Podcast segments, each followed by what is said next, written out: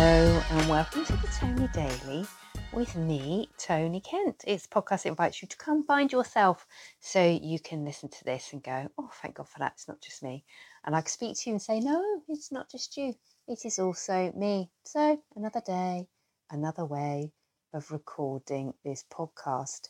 Because I lost, I've temporarily lost, they must be here somewhere, my, now I used to call them ear, well, here's the deal. My daughter bought, um, has an iPhone, iPhone, not an iPod, has an iPhone. And what are they called? Earpods? Earbuds? I don't even know now. She's got these iPods? No, I don't know. Anyway, whatever she's got that go in her bloody ears, um, I got it wrong. And I was calling them earpods. And so that's now what all uh, wireless listening devices are called. Headphones? I don't know. Anyway, I cannot locate my earpods because I haven't got an iPhone. Um, and so went to Tesco today and um, had to just buy some headphones that you plug into the phone. And I forget actually, they can be more reliable. Um, so I'm recording via some wired, I think they're called gummy um, earbuds, earpods, headphones, um, which are very pink and they cost a fiver. And I cannot wait for um, the time when I relive that experience of accidentally yanking them out of your ears because you're attached by a cable. So that's one thing. The other thing is this I love it when I hear from you. I love it when you get in touch. And after yesterday's episode about um, the suggestion by one of my friends that I should use a vibrator to clear my sinuses, uh, someone got in touch with me and said, Ooh, I used to be an Ann Summers rep. And uh, I said, Bet you got some good stories. And she said, Yes. And that was all. I'm waiting for those stories to come in.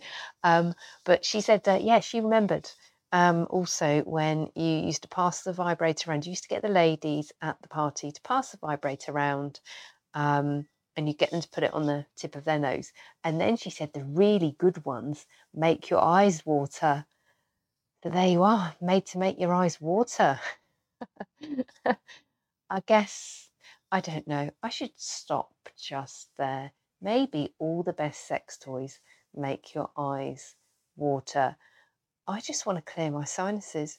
Um, I've done another yoga session. I was thinking actually, um, when my uh, daughter and my husband have been for acupuncture, where for their hay fever, with my daughter's hay fever when she was very young, um, they I think start by they don't use needles and did use this little pummeling tool on her face, which is definitely not a sex toy.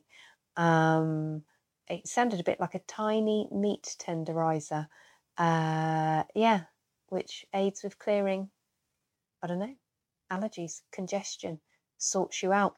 So I bought some Sinutab, Sudafed, I don't know, I bought some drugs from Tesco, as well as my earpods, headphones. Um, so there was that. And um, I got sent a ridiculous email about is your marriage suffering because of the bins or something like that? And it was all so tenuous because the copy read something along the lines of Her Royal Highness the Queen was applauded by everybody for her service over the past 70 years. However, many women feel that their efforts are not recognised. You think, fuck's sake, that is like, they went, hmm, Jubilee year, how can we get people to read our content? Oh, I know, by comparing the life of a monarch who ain't never done a bit of cleaning ever or any kind of contributing to the household ever, ever, ever in that kind of drudge sense.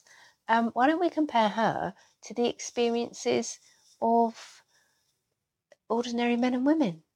It doesn't quite work. Desperate. Ah, that's what I might do. Uh, Private Eye runs a feature called Desperate Marketing. I might send it into them. You can get £10 for uh, submissions. That's a thing to try, isn't it? So there was that. And uh, other than that, I am excited about upcoming podcast episodes. I've got a couple of people confirmed that I'm going to be interviewing on University Challenge. I am doing a talk tomorrow for a huge, huge, huge organisation. I don't know that I'm allowed to talk about it though because I've been booked by a speaker agency. They're very big and they're based in Bristol. That's probably all I'm allowed to say. I'll have to check, but really excited about that as it's part of their Women in Leadership program. So I'm going to go and do a talk about uh, my background, my career, and embracing change and what it's like to be a woman that works in technology industry um, and how I've done some of the things that I've done with the aim that um, people think, yeah, I am going to go for it. So that's going to be really good fun. And I'm going to be out of the house for most of the day.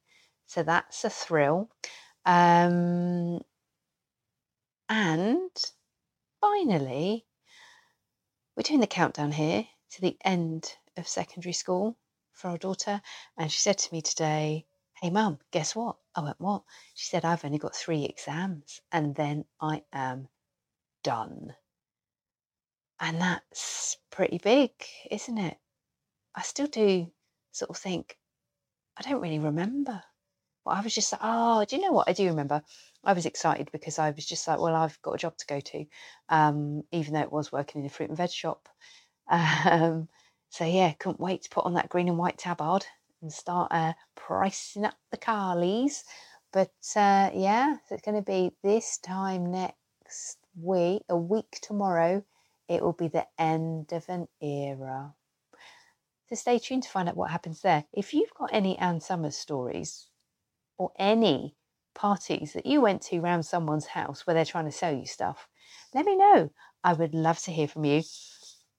Thank you for supporting the podcast. If you know someone that would like this episode or you know someone that would enjoy the podcast in general, please give it a share. And I'll be back with you tomorrow, whether you like it or not. Thank you. Bye bye.